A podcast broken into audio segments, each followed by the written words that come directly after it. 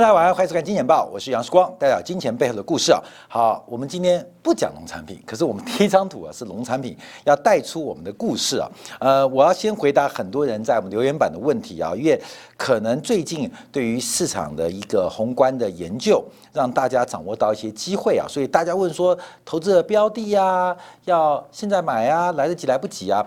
其实要跟大家报告，什么投资都是有巨大风险的。那很多成功的投资，它也不过是一个几率分布下的结果。什么意思？就是会赚钱会赔钱，而且这个期望的利润发生其实是按照几率分布的。唯一能控制的是风险，期望利润的一个掌握，就是我想赚多少钱呢？这是一个随机分配的。可是唯一能控制的。可能是风险，也有人会讲风险也是随机分布的，没错。可是风险是我们比较能够掌握的，这跟人性是有关系啊。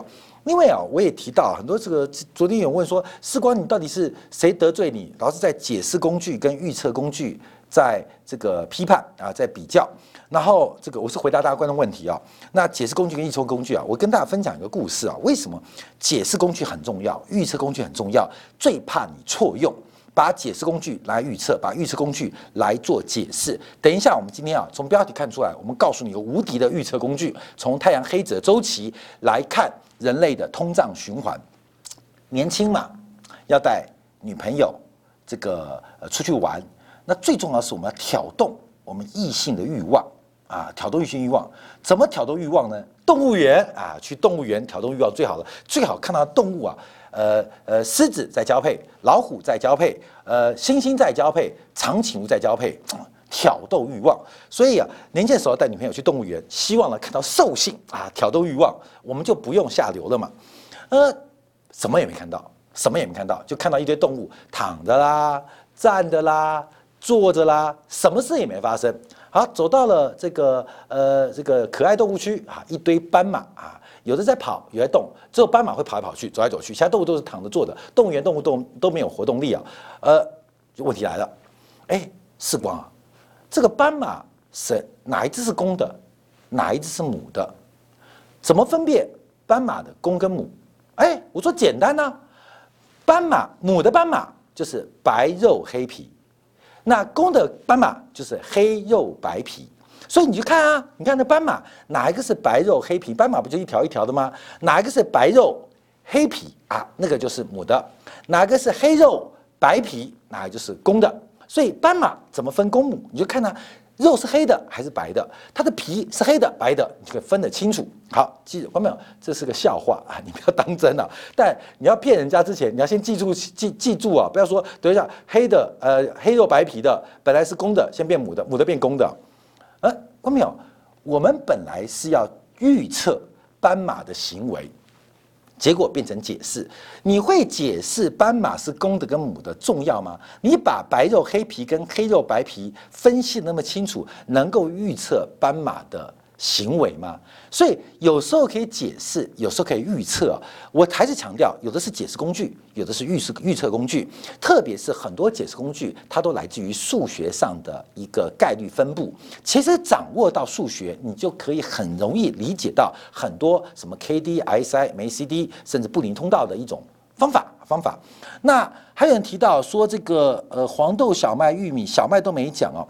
呃，黄豆、小麦、玉米。你就买最强的嘛，行情永远买最强的，谁先突破买谁，谁回撤不破买谁。所以基本上这个小麦好吗？这很多人问这个问题啊，就是黄豆涨了，玉米涨了，那小麦嘞？小麦涨得不够多，那小麦好吗？第一个，从整个价格的波动性长期观察啊，小麦是黄豆、小麦、玉米当中相对较低的。啊，那在目前的观察，它是相对落后的。小麦涨，哎，观众朋友，搞不好黄豆、玉米这个行情短线就要休息或是结束啊，所以可以做一个观察跟追踪啊。呃，还是很多人问到这个很多投资的标的啊，其实金钱豹并不是教大家如何理财的，我希望跟大家了解到是个宏观经验的一个观察分享。毕竟啊，这个交易是一个呃非常刺激多巴胺的一种活动。做金融交易是一个非常非常刺激的活动，而且它对于我们人类的生理的这个素质啊是有非常大的挑战跟影响。当然也可以从经济行为跟市场价格了解到这个世界运作方式。所以我们在分享。在分析这个过程跟变化，好，所以我们提到的很多过程啊，就大家提问，我就稍微回答大家一些问题啊。那农产品持续创高啊，怎么涨怎么回？那基本上这种细微的价格波动，并不是世光有能力做掌握啊。跟大家报告，跟大家报告，所以很多啊，就是无敌的提问呢，基本上给我也很大的压力。我也希望能够那么厉害，说买就涨，说卖就跌。做不到啊，做不到啊，真的做不到，所以真的做不到。所以我跟大家回答很多问题啊，说大家问很多标的啊，基本上我还是提到，没有人是股神呐。那假如可能侥幸啊，我们人很多是侥幸，然后看到一些行情发展，我都叫做侥幸，都侥幸，因为对行情的预测能够有一个价格的变化的印证或验证，其实我觉得很多是侥幸。宏观工具更多的是在风险的控制，能够趋吉。避凶，就此而已。至于下一个黄金在哪边，下一个黄金在哪边，下一个航运板块的未来在哪边，哎，我也不知道啊。很多都是侥幸跟几率分布，这是事实，不是我谦虚，这就是数学的过程。所以跟大家做一个分享跟报告。所以也回答我们这几天一直强调解释工具跟预测工具啊，我没有诋毁解释工具的意义哦，我没有诋毁解释工具的意义哦，而是很多人利用解释工具来做未来的预测。啊，我觉得这是有问题的。那所以，我们先来讲什么是解释工具，那什么是预测工具？那讲到预测工具，预测工具是不需要解释的。所以，我们今天的题目可能再过五分钟就要结束了啊？为什么？因为预测工具既然不需要解释，那讲那么多干嘛？也有很多观众说，事关你废话太多。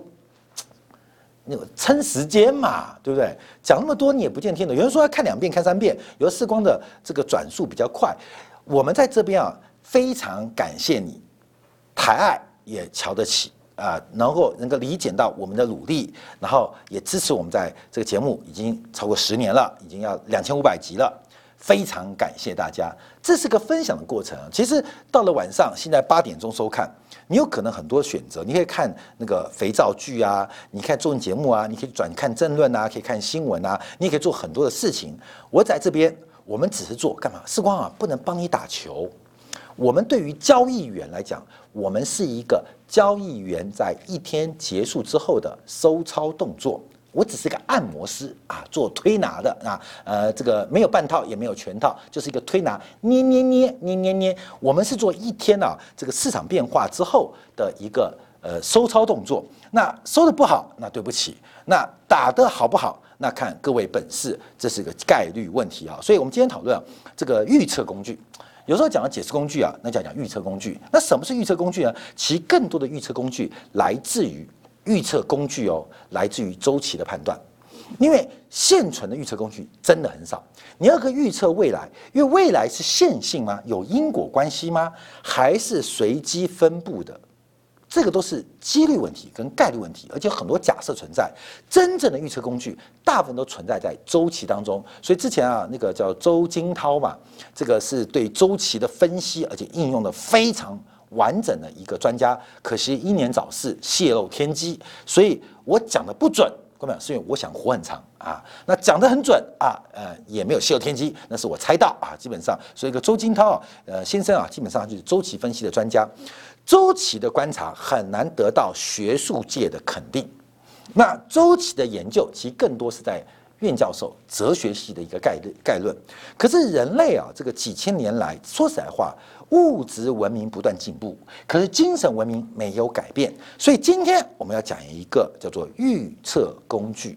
所以不要有太多的解释，那不要解释，不是我不解释啊，是你不要那么多问题啊，因为基本上可以把它讲得很深啊，也可以像我们今天节目做的比较浅。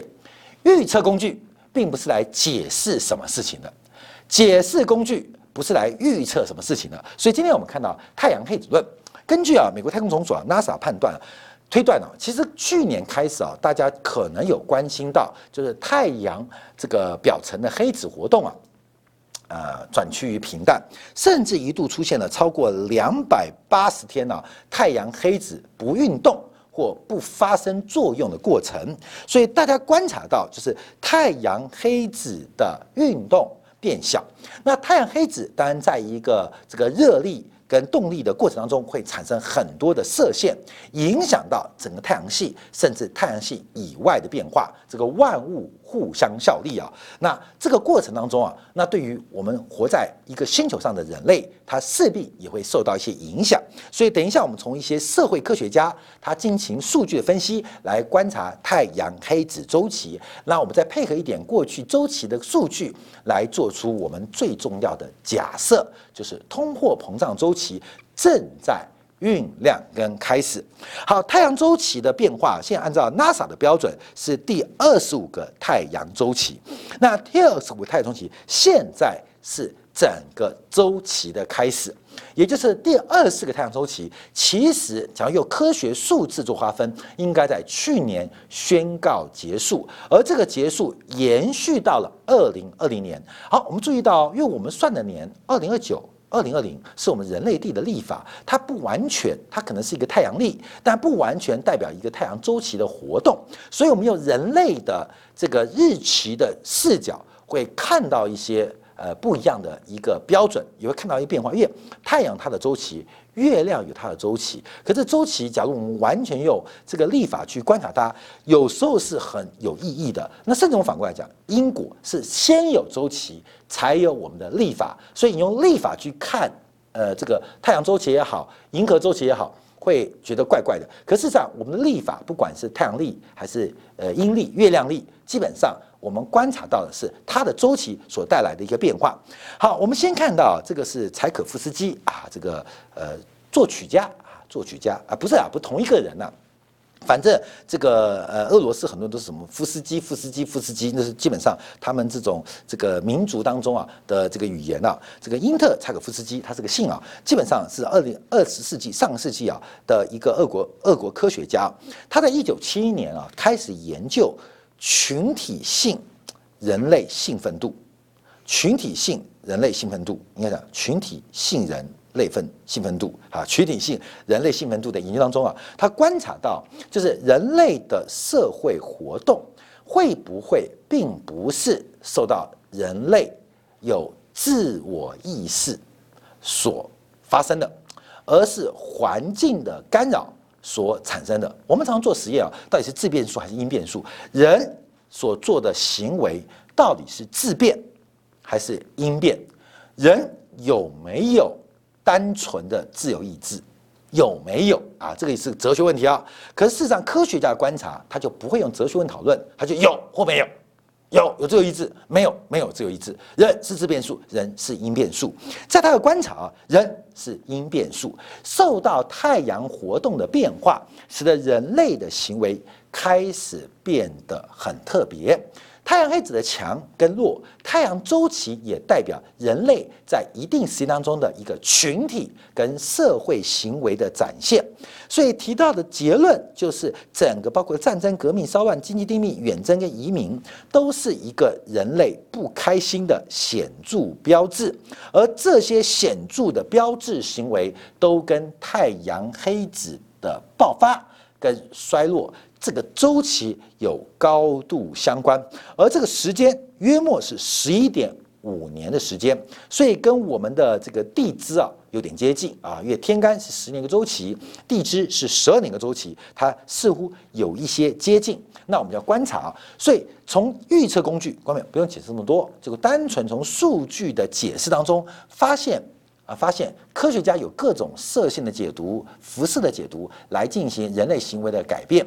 到底我们今天是身体决定脑袋，还是脑袋决定身体？看到没有？这个多巴胺的研究啊，就基本上它是身体决定脑袋，就是身体只是一个转接资讯的一个平台，而不是人类意志的一个主宰。就跟很冷会请。汗毛直竖一样，这个东西啊是人类他自我的一个防御机制，身体的防御机制，而不见得完全是由脑袋所谓的自由意志或意识所形成。所以，呃，主动、被动、自变、因变啊，这个在我们这边做观察就变得不重要，而是这边的假设就是人类的集体行为或社会的群体行为是受到太阳黑子这个宇宙的重大干扰。所以也提到啊，这个十一点一二四年一个周期，从太阳黑子从数量少到增加，到极盛期巅峰到衰败，分成了几个阶段。这个柴可夫斯基提到了，就是从低兴奋度到兴奋度增长，到极度兴奋到兴奋降低。人类其实做任何的行为，其实都追逐了这种呃享受分泌啊，多巴胺啊，多巴胺。所以它代表的是社会运动的低点，社会运动的增加，社会运动的高峰跟社会运动逐步的一个衰少减少。那反映在社会的集体行为当中，有集体冷漠。到逐步形成共识，到最后领袖的出现，到群众的失望跟反应的降低，反映在历史世界的作用当中，我们可以更清楚可以看到，包括了和平条约的签订，包括军事政治的冲突，包括领袖的独裁，还有重大社会制度的改变，直到这个制度的终结跟结束。所以，我们从啊太阳黑子周期跟人类史的发展，其实它或许不影响物质文明的。持续往前进步，可对于人类的精神文明或社会群体行为，其实本质并没有改变，改变的是工具，不改变的是人。所以人啊，持刀啊，那竟是持刀，还是持枪，还是持石头，还是持手机？工具不断进步，可人类行为并没有改变。所以啊，从几个呃现象做周期做观察啊，来做掌握。当然，你有很多的这个方法来进行这个太阳黑子火药跟人类事件发生的解释。可我提到预测工具是不需要太多的解释，预测工具的解释是让工具更有预测性。让预测工具更具有解读跟应用能力，所以预测工具是不太需要解释的。所以从过去啊，NASA 的这个太阳黑子的变化，现在进入第二十五个周期，从应该是今年是低点。啊，去年应该是二四周期的最终一年，那今年会不会是整个周期的开端？从整个过去的分布跟周期的循环，应该要启动一个全新的开始。所以在周期的高峰出现了哪些变化？那周期的低谷会出现哪些变化？那今这一次二前面刚刚结束第二四个太阳周期的高点，应该发生在。二零一四跟二零一五年，整个周期循环是长达十一年，所以在二零一四跟二零一五年的变化跟观察，当时包括了像这个油价的一个波动啊，包括了社会运动的变化啊，像这所谓的什么喇叭花革命啊，啊，这个一大堆什么花什么花革命啊，社会的波动变大，呃，我们觉得是美国。Facebook 的观察跟影响跟煽动，真的是吗？有了工具就能改变人类的行为吗？还是人类本身有行为的需求，所以需要工具？到底是人需要工具，还是工具改变了人？这就是精神文明跟物质文明的差别。所以我们相信，应该是人类的需有需求创造跟需求出现的工具，而并非是工具。而改变了人类啊，所以从过去啊，不管是一四年还是零八年，这个人类情绪集体意识的改变是一个很重要的关心啊。好，那我们再看到有很多变化，包括还有从小冰河时期，因为随着太阳的运动，会使得人类的温度、气温出现很重大的改变。那我们看到这个中国历史上，不管是南征还是北伐，基本上也跟天气。大有关系，所以有人很悲观认为啊，因为事实上从工业文明、工业革命开始，从十九世纪、二十世纪，人类在物质活动的巨大爆发，其实进入了是一个比较相对超级太阳活动的放大期。那现在我们要面对的是一个太阳活动的极小期，因为没有人能够解释为什么全球的生育率不断的降低，从工业化国家到发展中国家，甚至到开发中国家，都在出现生育率集体降低的原因。我们有很多的现状可以解释，可是人类。的扩张行为跟收敛行为，其实不能单独解释。就以宋朝为例，有没有也很繁荣啊，啊，但为什么大家还在生小孩？那说起来，这个经济扩张啊，生活水准提高，知识水平拉高，所以妇女少生小孩，这感觉啊，其实在历史当中验证啊是讲不过去的。我们从近代的人类学可以解释过去的，所以我们可以把它归类为啊，其实我们集体的行为会发生集体的转折，可能跟大自然的周期有密切关系。好，那么快速啊，已经讲到二十分了，哇，快节目快结束了，我们要回来提到。所以从预测工具来看，我们预测的通货膨胀的发展，这是从过去一百年来啊，这个呃太阳黑子的活动周期跟美国的消费者物价指数的关系。蓝色线是太阳黑子的一个数量，那右轴右轴右轴右轴是美国 CPI 的通货膨胀率。从太阳黑子的数量跟美国 CPI 数的这个发展速度出现了非常高度正相关的结果，也就是消费者物价指数跟黑子的活跃度有高度相关。那通货膨胀我提到了，当整个市场的需求大过供给，总和需求大过总和供给的时候，就会出现。这个供给缺口，而这个供给缺口就引发了通货膨胀。那需求的下滑快过供给下滑，会产生需求缺口，而这个需求缺口就会出现通缩的环境。那到底供给跟需求是因为物质的产生、产品的产生、平台的建立，还是生态系的创建？可能都没关系，可能跟宏观的太阳黑子活动密切有关。所以，我们来解释一下这个目前全球物价长期低迷的关系，是不是跟二十四第二十个太阳黑周期本身活跃度不高就产生了直接关系？太阳黑子数量跟美国消费者物价指数出现了高度的正相关倾向。而这个正相关倾向是不是影响到全球消费者物价的变化？好，这边它不是个解释工具，虽然时光用的是问号来做前段话的结局，那提问就需要解释。我认为不需要解释。今天我们既然讲预测工具，我们就不做解释，我们就直接做预测。在第二四个太阳周期结束的过程当中，进入第二十五个周期的开端，本身它就是一个通货膨胀的拐点，也就是全球出现通缩的一个风险，会不会就在今年三月见到了一个绝对性的转折？而这个绝对性的转折，并不单单是新冠肺炎产生的，甚至新冠肺炎的出现，或许。也跟太阳黑子有关。再次强调，预测工具就不做那么多的解释。所以，我们看到这个从整个第二十五个太阳周期的开始，是不是代表全球的物价膨胀即将开始出现非常不同的想象？在这个前提之下，我们消灭不了太阳，我们不是后羿，我们不能影响太阳黑子的活动。假设这种周期存在。我们只能做被动的接受，也就是客观环境不由我们决定，但主观的角色是我们可以决定。我们身在哪边不是我决定的，可身在哪边，身在什么舞台，我扮演什么角色，是我们人生可以挑战的。作为一个交易员，作为一个投资的一个观察，对于宏观经济的分析，太阳黑子。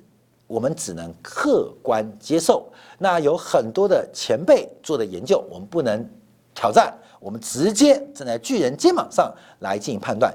也就是美国的以美国为主，因为美国资料比较完整，而且具有长期性。太阳黑子第二十五个周期的展开，也是不是代表通货膨胀的新周期？即将开始，所以我们从最后一张图的观察，因为从太阳黑子活中期啊，当然各位有股市跟商品啊，各位呃，股市有循环，商品循环。那现在在这边啊，各位现在这边啊，现在这边 嘿嘿，这个好玩了啊，各位在这边，请问上面是什么？下面是什么？啊，这个白白肉黑皮的是母的，那黑肉白皮的是公的，各位重要吗？啊，不重要，而是消费者物价指数的回升，它通常也代表资产价格，特别是股市甚至房地产市场一个重大的转折。消费者物价指数它会影响到，它会影响到它对于货币政策、对于货币的价格，就是利率、货币的存量，包括了 M two 这个货币的流量的概念，会产生影响。就是一个上帝看一个上帝，一个上帝看一个上帝，大家都是上帝视角，从太阳黑子来进行美国或者全球物价环境的循环预测。那这个循环它是客观发生的，会改变什么样的货币政策？所以，我们对于未来几年的关注，其实重点应该来自于通货膨胀的准备。而对于利率敏感的重资产，它不见得是通货膨胀环境下面的赢家哦。外面有很多通货抗通胀的工具，其实其实它长期来讲只是一个价格现象，甚至在通胀。出生主升段过程当中，所谓很多大家所认识的坊间提到的抗通胀的资产选择，常常会受到利率对于价格的巨大打击。在一九八零年代，我每次举这个例子啊，在通胀两位数的时候，Volcker。他调高了利率，每年主席让台湾第一首富靠的房地产致富的国泰蔡家，在短短的一年之内灰飞烟灭。所以，面对通胀环境的产生，我们现在要对于购买力能够维持甚至增值，可能对于通胀的因子要更多的关心跟研究。所以，今天我们讲到这结论，观众朋友，嗯，讲完了，讲完了。预测工具不需要解释，解释工具不要来预测。从太阳黑子的周期，我们看到通胀周期的开端，可能在昨天，可能在今天，可能在明天，可能在你身边，已经开始发生了。感谢大家收看，明天同一时间晚上八点，杨世光金钱报与您再会。